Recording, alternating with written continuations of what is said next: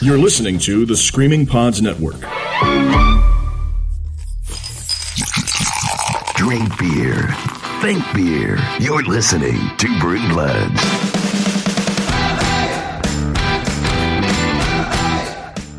Brew Bloods, episode 127. I'm Mark, and today Dustin and I are talking to Rachel Hart, life coach and host of the Take a Break from Drinking podcast, which focuses on something we don't talk about very often craft beer taking a break once in a while. We talk about why Rachel started down this path, being mindful of your drinking, why not everyone who drinks too much needs to go to AA, and she gives us a few tips for success. Don't forget to check out Rachel's excellent podcast, Take a Break from Drinking, and her brand new book, Why Can't I Drink Like Everyone Else, which you can pick up wherever fine books are sold. So let's get down on it.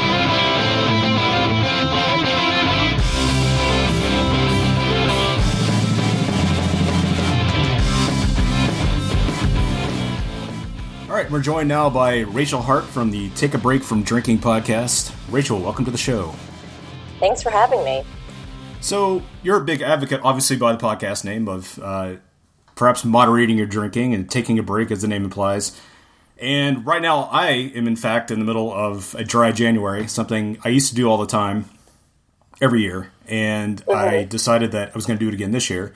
And I wonder, like every year, especially this time of year, obviously being the new year, um, seems like taking on and uh, changing your life a little bit uh, for the, hopefully for the better happens. And everybody talks about being in our culture from diet to alcohol to a number of things. You're either on the wagon or off the wagon. But Right. we don't very often talk about moderation. So why do you think that is? Oh, I mean, we we love talking about not just drinking, but lots of things in a very black and white way. Uh, you know, I find that with food. I find that with alcohol. I find that with exercise. Um, you know, I it's funny because when I when I work with my clients, one of the things that I hear so often is like, "Oh, I've been so good," or "I've been really bad." Right? There's there's this sort of sense of us being one or the other, and I think that that just permeates through everything. But you know, when it comes to moderation, I think partly we don't talk about it a lot because we do have a very black and white view of any kind of struggle or problem when it comes to drinking. And so culturally the way we talk about it is all right, either you're a normal drinker and you have nothing to worry about or you're an alcoholic. Hmm. Right. And you can never drink again. And so there's not a lot of room in there for talking about moderation, talking about ways to be more mindful around your drinking, talking about ways to um, ways to cut back. Right. I think it's a it's a sensitive topic for a lot of people. So, what do you think um, actually made you recognize there was that middle ground? Because, like you said, you pretty much go from everybody can have a free for all with alcohol to, um, Right. you know, I, I, I got to quit, I got to go to AA or something like that. And it, I think that in between is kind of an area that's not really explored very much. Did, did something happen with you uh, that kind of made you realize that there probably is some middle ground to that? Well, I'll just tell you. So, you know, I started drinking when I was 17. I started drinking my very first week of college. And, you know, for me, from the get go, I felt like, oh, th- this is how I become fun, right? like, this is how I let go of this really uptight, anxious girl, right? And become outgoing and confident and funny.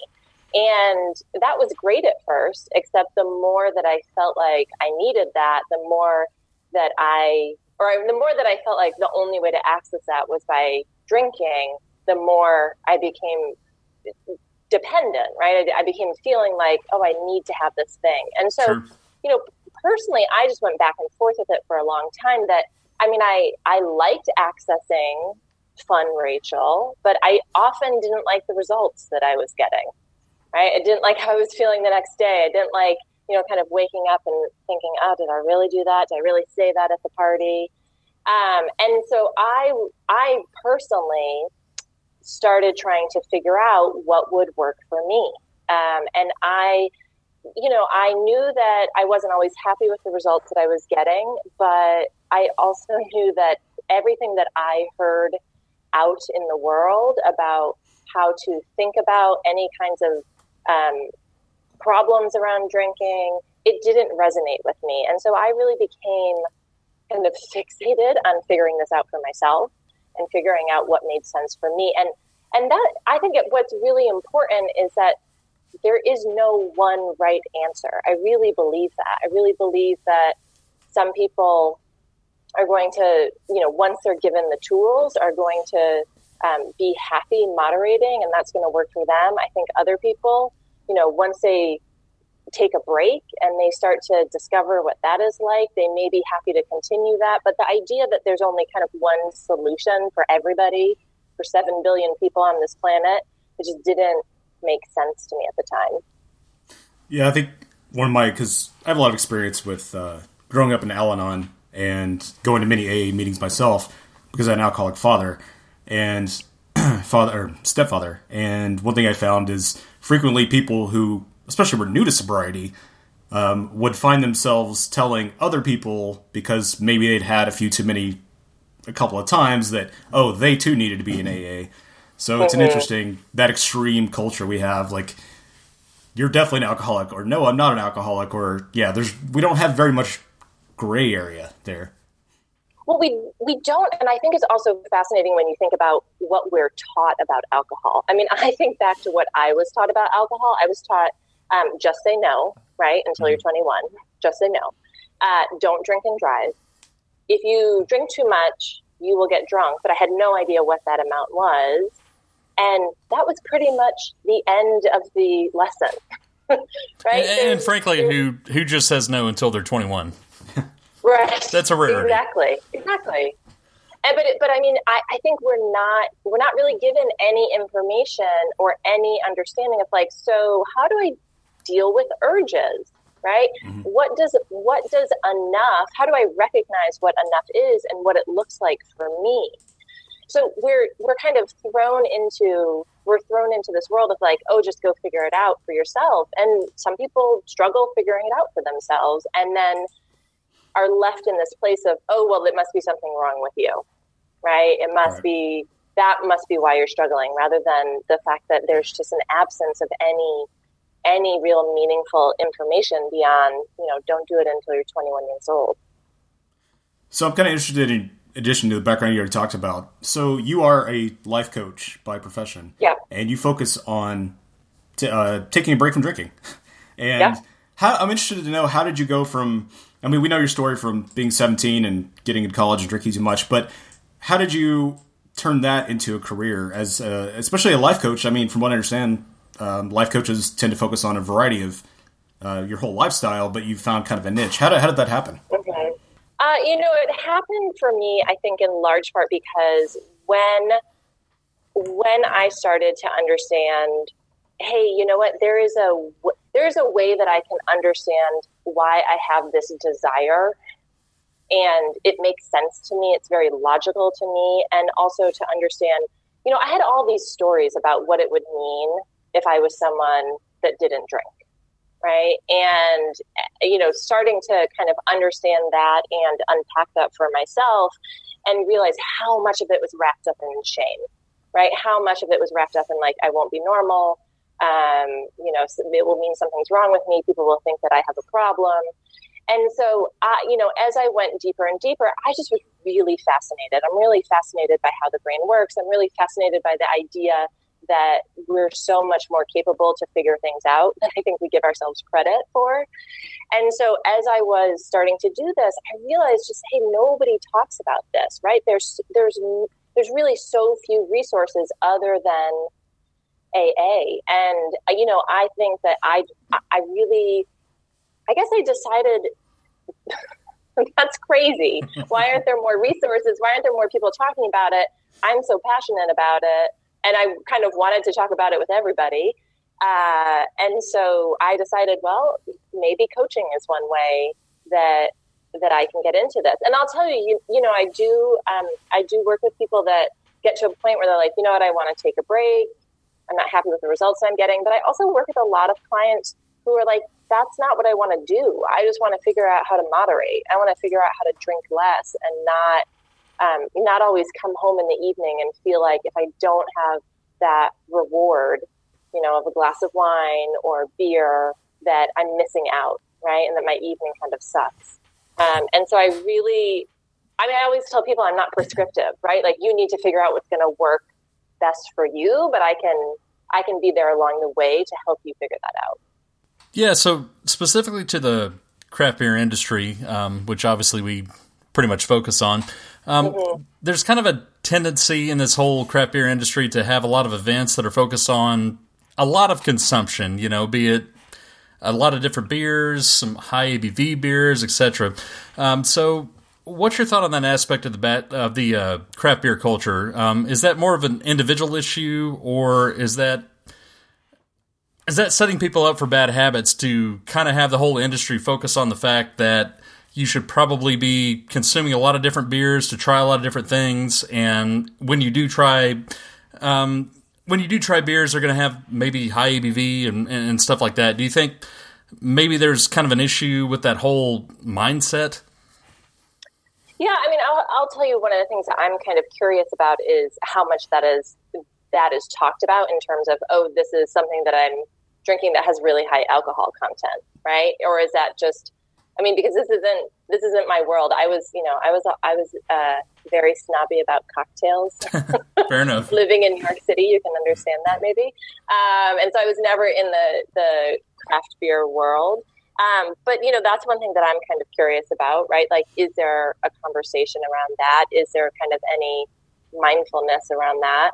You know, I mean, I think the thing about consumption is that you know so often it's funny i was talking to a i was talking to a really good friend of mine um, because he is very into craft beer and i was telling him i was doing this podcast and he was saying you know he was telling me like well you know some of the beers like they come in 22 ounce sizes right like they're, oh, yes. bigger very common and, yes um, and he was like you know if i get three quarters of the way through rachel and i feel like i've had enough i'm not going to waste it yeah.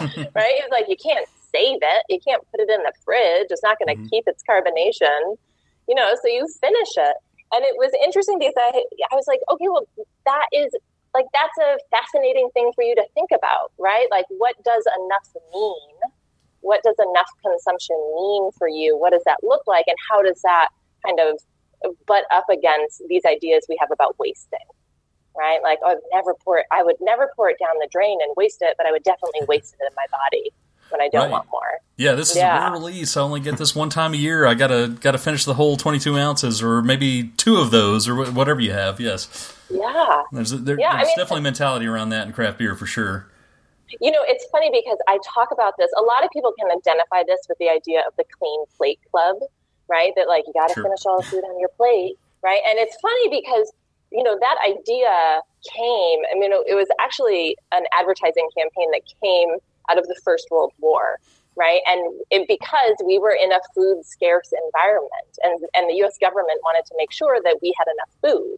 And so it was important if you're in a food scarce environment that you're eating what you have because, you know, that then who knows what will happen for the next meal. And then, of course, from there, then there was the Great Depression. And so we, you know, a lot of us have parents or grandparents that grew up in a food scarce environment. Now we're in this food abundant environment, right? And we still have this mentality. And, you know, I talk about it with alcohol being in like the clean glass or the clean bottle club. Yeah, it makes right. That sense, you're like, yeah. well, what? It makes total sense.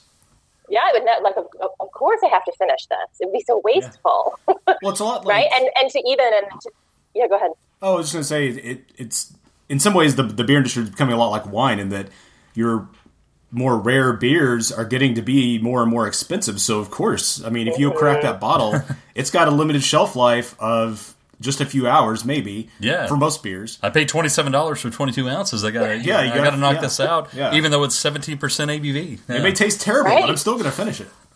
yeah, I mean, I mean, it's in, one of the interesting things. I know this won't apply um, well, maybe it will apply to your listeners. I'd be curious what you have to say. But you know, just looking at wine glasses and how those have increased in size just from the 1970s, right? So, 1970s, you know, they're they're about six or seven ounces and holding five ounces of wine, which is basically a standard serving. Now you can go into Crate and Barrel and you can get a wine glass that is not a, a gag gift that is 23 ounces. right? And you can imagine what it's like when you put five ounces in a 23 ounce container, right? And right. so imagine if like if if also you know you're you're drinking a 22 ounce beer and it's a higher alcohol um, content, right? Like we we're not in a we're not in a food scarce or an alcohol scarce environment anymore. yeah, definitely right. Not. So there's yeah. there's so much, and then we're given just no information on well, how do I deal with urges? How do I understand what enough feels like for me? What you know, why do I have all these worries about wasting something down the drain, but I'm okay drinking past the point of enough, or drinking to that point where I might not feel great later.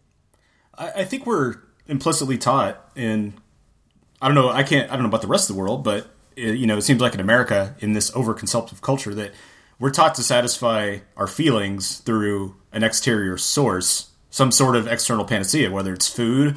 Some people it's exercise. Obviously, mm-hmm. some people it's drugs or alcohol, and we have this like going to extreme on every angle, and that's the only way you can satisfy your inner demons or your scared little child inside. Yeah, I mean it's interesting. You know, I, my work obviously focuses on drinking, but you know, as soon as I start working with people, they really understand this is so much bigger than alcohol, right? And I think that that's one of the other reasons why we don't talk a lot about moderation, um, why we don't talk a lot about mindfulness, because uh, we so we've kind of demonized in many ways. Oh, if you have a problem, then alcohol is bad, right. right? And so then, if you have that sense, then how can you talk about it in a mindful way? how can you talk about it um, you know, in a way about like let's let's have a conversation about moderation because like oh if you have a problem then it's bad.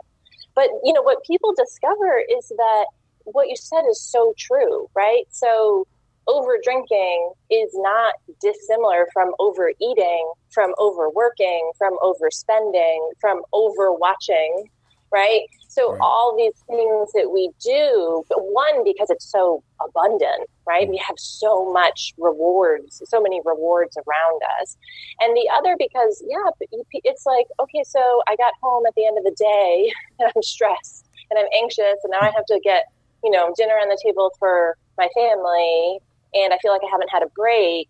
Oh, I can get this reward right? And it, so that becomes Absolutely. sort of the way in which we learn how to reward ourselves or kind of take care of our negative feelings, which, you know, can for some people become not very sustainable. Yeah, absolutely. And I don't mean to demonize AA during this, but it sounds like I'm going to. Um, in my experience, it feels to me like that's one thing that AA does not address is in the years and years that I went to these Al-Anon meetings and went to AA meetings and watched these people, you know, go through the the step, the 12 steps it didn't feel like they were really dealing with the underlying issue. What it frequently was is let me get up and tell you a story of how I screwed everything up. And yeah. that's supposed to be a negative reinforcement of not to drink. Yeah, it's more which, of a punishment yeah. than. Yeah, yeah. And not really getting at the underlying issues. I mean, you can do your fearless moral inventory. You can um, make a you know apologies to everyone, but if you don't really get at the core issue, you're not going to figure out what made you drink in the first place. Yeah, and you know, and I think that you know, one of the things that I always advocate for is like, let's just have more choices, mm-hmm. right? Like, let's just not have one choice, one predominant choice out there for ways that you can seek help. But I think that there's nothing wrong with wanting to become a better person, right? Yeah, and wanting sure. to be a better version of yourself. But I don't think it's very sustainable to shame yourself mm-hmm. into change. And that is predominantly eh, how we do it, right? I, I, you know, as someone who grew up in New England, and feels not so far removed from the hmm. Puritans sometimes. Hmm. I mean, it really is this kind of sense of, you know, admitting how you are bad, right? And your moral failings and your character defects is kind of the path to salvation. Mm-hmm. And that may have served people well in the 1600s, but I feel like we're kind of past that, right? And I and I what I bit, see yes. Yeah. What I see is like so many people, so many people already feeling, already feeling shame around like, I just, I hate that I have this pull. I have this pull every, every day at five, right? When I come home from work to have a glass of wine. And when I don't have it, I, I think about it and then I feel bad about that. And it's like, you're already feeling enough shame, right? Everybody that I work with already has enough shame they don't need more kept on, right? And Right. what I try to do is like, let's take it away. Let's actually see if we can create change through maybe feeling good about yourself. Yeah, and I think that's what's really unique about your approach because, like uh, Marcus was talking about here, um, I think a lot of the AA approach, and I, I know you're not trying to address people that have that like an actual alcoholism issue.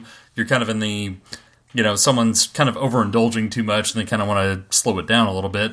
But even that whole realm seems to be a little more focused on I, I can't believe you did this and your whole approach seems to be more of well you have control over everything you're doing you could have a drink any day you want it's kind of your choice and I, I really think that's that's a nice positive twist on the traditional thinking around trying to calm down with alcohol you know not indulge in it uh, maybe get away from it completely or even take a break from it i, I, I think I think your approach is pretty unique in that that aspect to make it make it kind of a positive thing of I'm choosing not to do this right now.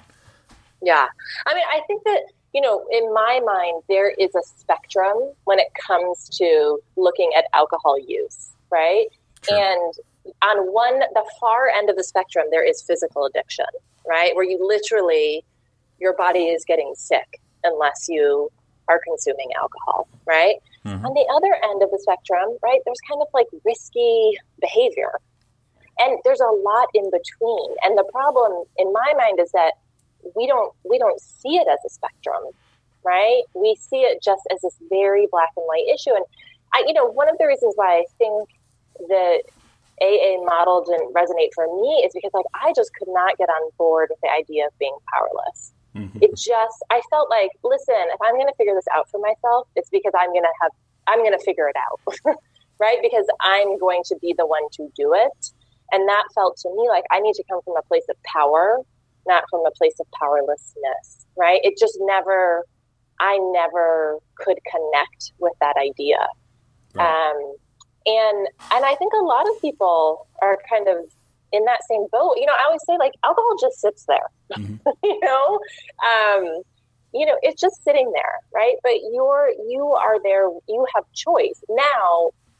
Sometimes it's very hard and can be challenging, and it feels like you know, it feels like exercising that choice is difficult. But I, you know, what I remind people is like, did anyone ever teach you about how to handle urges? Did anyone ever mm-hmm. teach you, right, about what is causing your desire in the first place? Has anyone shown you, right, how, how you can use your brain, how you can build a pause muscle? Like, nobody, it, we have such a powerful brain and nobody gives us an instruction manual, Right. right? It's just like, just wait till you're 21, then you're going to be fine. Yeah, so it sounds like, and I don't want to put words in your mouth, but it sounds like you might agree with what I've always thought for a long time. And because AA and doctors, you know, the AMA, they like to say that alcoholism is a disease, whereas I've known people with real diseases, and I'm not trying to put down alcoholics and the struggle they're going through because there are people that are physically addicted, and I get that. But to me, it's not a disease because you can, if you just taper down, even those people who are physically addicted, you can live without alcohol. You know, Right. what true disease is going to kill you. And I said, that's why it's a disease. It's going to kill you eventually if you keep going this way. Well, yeah, but you're making a choice every time you take a drink. And some of us are more, I guess, mindful of making that choice or not. So do you agree with that, that alcohol is not a disease? Yeah, I don't. I don't think that it's a disease. Um, you know, the way that I look at it, you know, people often talk about like, well, what about being predisposed, right? Like, what about having like a family history, or what about like growing up in an unstable environment, or whatever? And I always say, you know, predisposed is not the same as predetermined. Right. And I think that we mix up those two words a lot. You know, I also my background before becoming a life coach, I spent over a decade working in human rights, and one of the areas um, that I was exposed to was harm reduction. And, you know, the idea is that that you know things like drugs and alcohol are going to be with us right? We're not going to eradicate them. You know alcohol's been with us for thousands of years. It's going to stay. And so can we can we start to look in a way of how do we reduce harm? And one of the things i think a lot of people are coming out and starting to talk about you know you are teaching your brain something when you have a drink right and it mm-hmm. might be as simple as you're teaching your brain that it gets rewarded at the end of the day you're teaching your brain that alcohol is the way that you loosen up in social situations, but your brain is learning something. And so I think understanding it through that lens of learning and what you are teaching, and we don't, I wasn't thinking about that when I was 17 years old. I wasn't thinking that I was teaching my brain anything, but of course I was, mm-hmm. right? I was teaching my brain, oh, this is the way to not feel awkward and insecure, right? This is the way to be fun. And the more I taught it, to my brain, the more I I reached for a drink in order to feel those ways, the more that lesson became ingrained, and the more I felt like, oh, I, I can't, like I don't want to go to a party without it. And so I think that also just gives the power back for people to understand, oh, what am I teaching myself? Whether it is just this is what I do at a restaurant, this is what I do at the end of the day, this is how I socialize, this is how I celebrate things. Just understanding that your brain is always learning. So to kind of piggyback on that whole idea, do you have any kind of just general moderation tips to make it easier on somebody that's looking to maybe cut back or maybe take a complete break, but even just uh, cutting back as well? Yeah. Well, I mean, I'll tell you for cutting back, one of the things that I really recommend that people focus on first is really asking themselves and trying to understand for themselves what is enough, right? Like, what is that quantity that feels sufficient, that where you feel satisfied, that isn't tied to how much is in the bottle, right? Or how much is left in your glass. And that is, I will tell you, that is something that uh, that is challenging for people. It is challenging to kind of you have to be present, right? You have to actually be in full awareness and attention to what you are doing and what you're consuming. And we're not often used to consuming alcohol in that way. We're used to consuming it around other people or we you know, we grab a beer and then we sit down in front of the TV or we're drinking while we're cooking. And so to really just focus in on drinking, you don't have to do it all the time. Mm-hmm. Right. But, I, you know, one thing I have people do, even just as an experiment once, like just you and the drink, mm-hmm. like just that's it. Try consuming that. Right. Try to understand what enough feels like for you. And I think most people are really surprised what they discover. Um, that's one thing. I think also for people wanting to moderate, really learning, you know, you, I call it a pause muscle, right? Like you can build the muscle of pausing. And the way that I, I liken an urge kind of like to a, a toddler, right? So you like take a three year old to a grocery store and they see the candy hmm. and they want the candy. And that toddler's going to throw a fit. And if you immediately say, like, oh, I can't deal I can't deal with you throwing a fit. This is embarrassing. Everybody's staring at me. Here is the candy. Right? That toddler's like, oh, okay, great. This is what we do when we go to the grocery store. yeah. right? right? But yep. part part of it is if you're like, look, you can throw a fit, you can freak out and and scream and cry and say how much you want it. You will that toddler's eventually going to exhaust herself, right? She's eventually going to give up when she realizes she's not getting it. Mm-hmm. So really thinking about an urge in that way. You know, people were so, no one teaches us anything about urges or how to handle them. And so we get that kind of toddler, oh, I want it, I want it, I want it, I want it, I want it. And we don't realize, you know what, it will eventually pass. If you if you practice that pause, you can learn how to be okay with that that part of your brain that's like, gimme, gimme, gimme, I want the reward. And so I think that those are two, you know, those are two ways. And listen, they re- they require mindfulness, right? They require a lot of attention and awareness that a lot of times when people are drinking, they're looking to do the opposite, right? They're looking to tune out. Right. Um, I'd say with taking a break, you know, the biggest mistake that I see is that people people will go into a break period and it will just be about counting days. It will just be about saying no. And, for, you know, there's nothing wrong with that in the sense that I do think a lot of people really benefit from just experiencing, hey, what is it like to have a week or a month alcohol free? What does that feel like? Mm-hmm. But I, I always think like use that time to understand the habit better, right? Like don't just focus on saying no over and over and over again and using willpower, but really understanding what's driving the habit. And so, there's so much you can focus on there in terms of when you're feeling that desire, what sort of situations it comes up, you know, what kind of stories you have about what it means to be the only one at the table at the restaurant that isn't drinking. If you can, if you're willing to go there during a break period, to me, that is, it's so much more beneficial because there's so much more for you to learn about how the habit works. That's true. You can kind of learn about yourself by watching other drunk people in some ways. That's very true.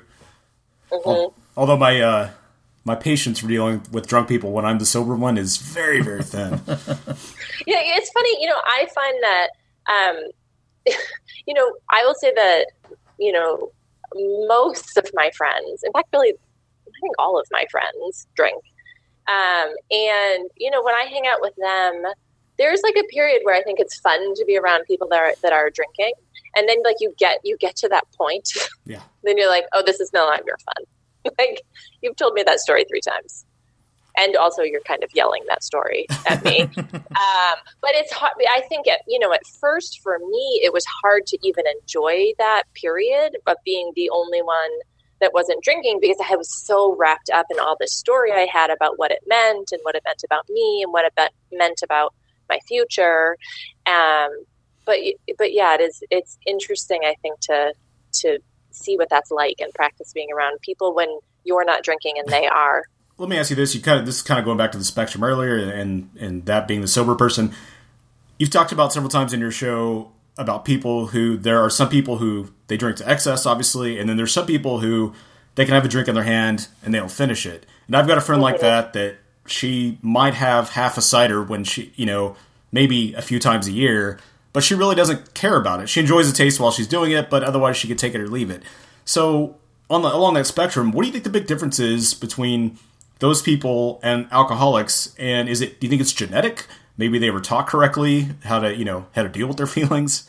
Um, you know, I think one of the big differences, and this was always this this felt like an impossible thing for me to believe because I was someone that was just like, alcohol is amazing and I love it. It's the best thing ever. mm-hmm.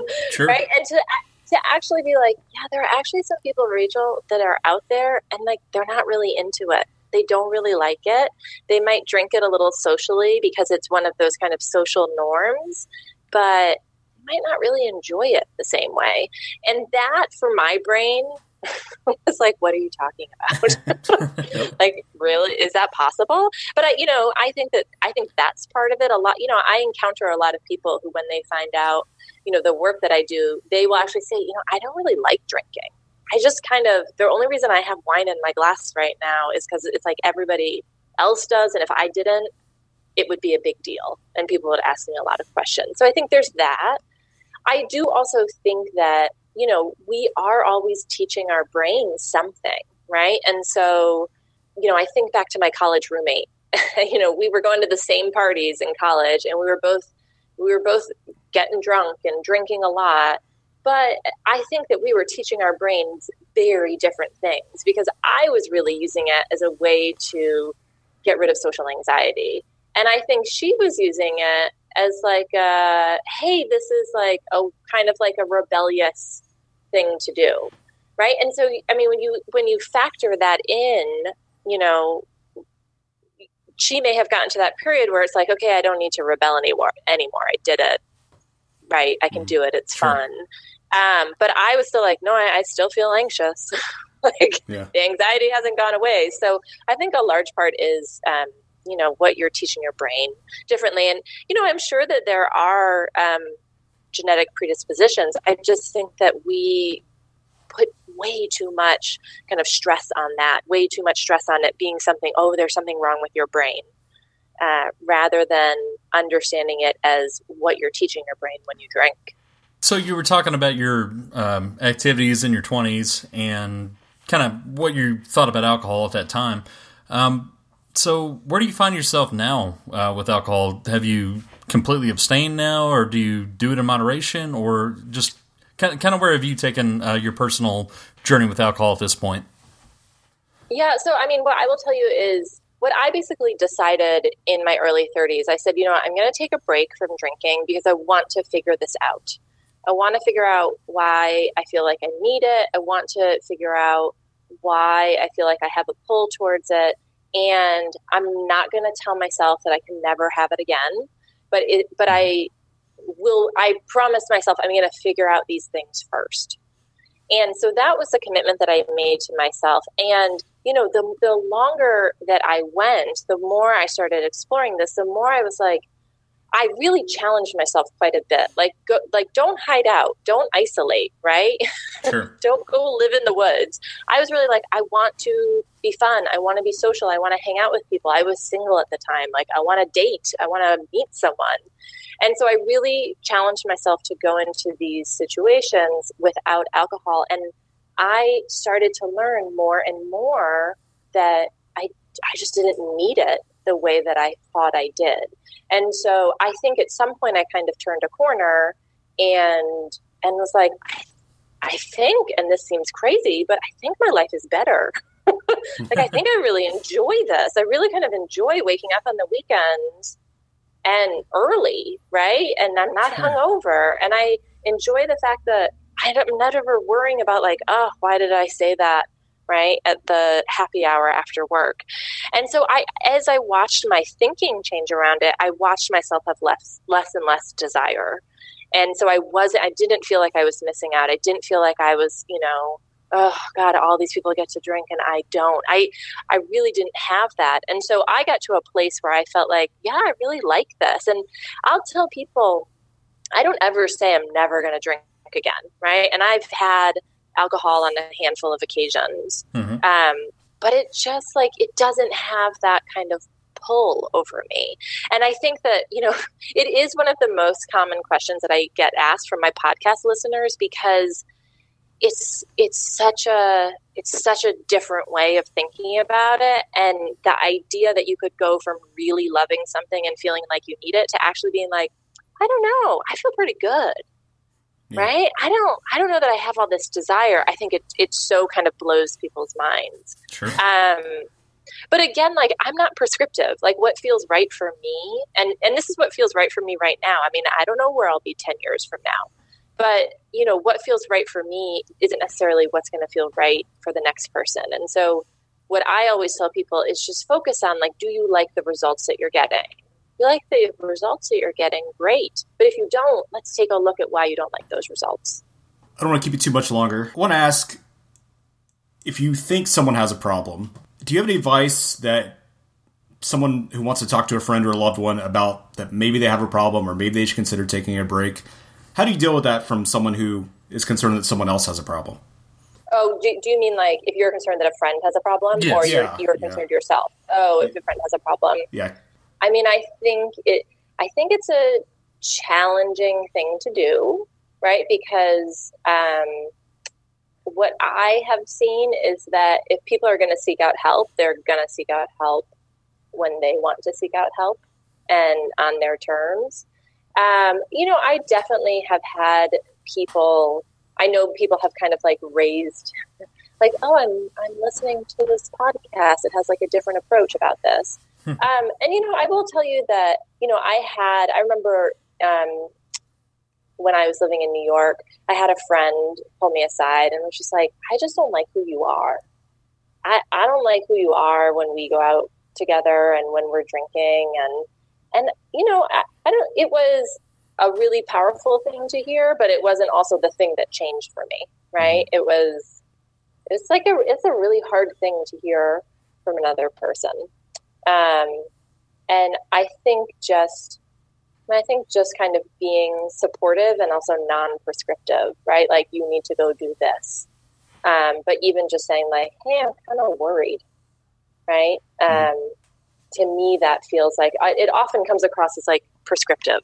Go seek help. Right. You need Makes to go sense. do this. Yeah, yeah. But I think it's, I really do think it is a challenging thing to talk about with other people. When someone is ready to maybe they took a break for a while, um, which has actually happened with several people I know that do love craft beer. Uh, I think almost everybody I've known has probably taken at least a couple of months off, maybe maybe even longer, um, because sometimes there's just a lot going on and people drink a lot at certain times of the year and they want to back off for a little bit. When somebody is ready to reincorporate alcohol back uh, into their lives, uh, do you have kind of a method that you suggest they do that? Yeah, I mean, so so really, um, you know, one of the one of the ways to start is to start with that um, that exercise I talked about of really thinking about what is enough and experiencing what is enough. And I will tell you, I think that's something that you have to do on your own. Um, rather than trying to walk into a party or walk into a bar or do it around your friends. Mm-hmm. And that can, like, listen, that alone will feel very odd for some people because a lot of people have very, str- like, strong, I don't drink by myself, right? They've made these kind of rules. But I do think if you're going to figure out moderation for yourself, it starts with that. Um, you know, the other thing that I often work on with people is okay, so we know that your drinking in previously was kind of run by your urges, right? Like you have that urge, I want some, oh, I want some more, I want another.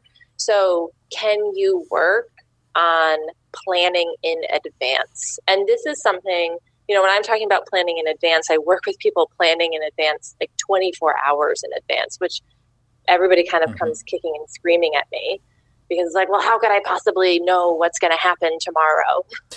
what if I get invited to this event? But I think that that's actually a really important exercise, right? Because what sure. it's forcing you to do is stick with a plan that you made well in advance of feeling any urges, well in advance of like, oh God, but this event came up and I'll be the only one not drinking. And really starting to to make your decisions around drinking from that place rather than just going with urges.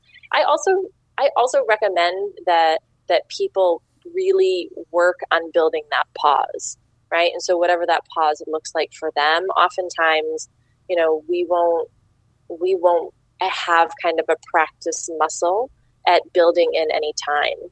But, you know, again, it really comes down to okay, so you're starting to reintroduce it, really paying attention to are you liking the results? Both eh, both do you like how you act, do you like how you feel later on in the next day, but really keeping that in mind. And I think it's challenging to do without looking at all your stories about what drinking or not drinking means about you. So I do spend a lot of time focusing with that on people rather than just have it being about counting mm-hmm. a certain number of drinks. I think really understanding we make alcohol mean so much um, when it really doesn't mean anything. um, and I, I think understanding that is a really important piece of the puzzle.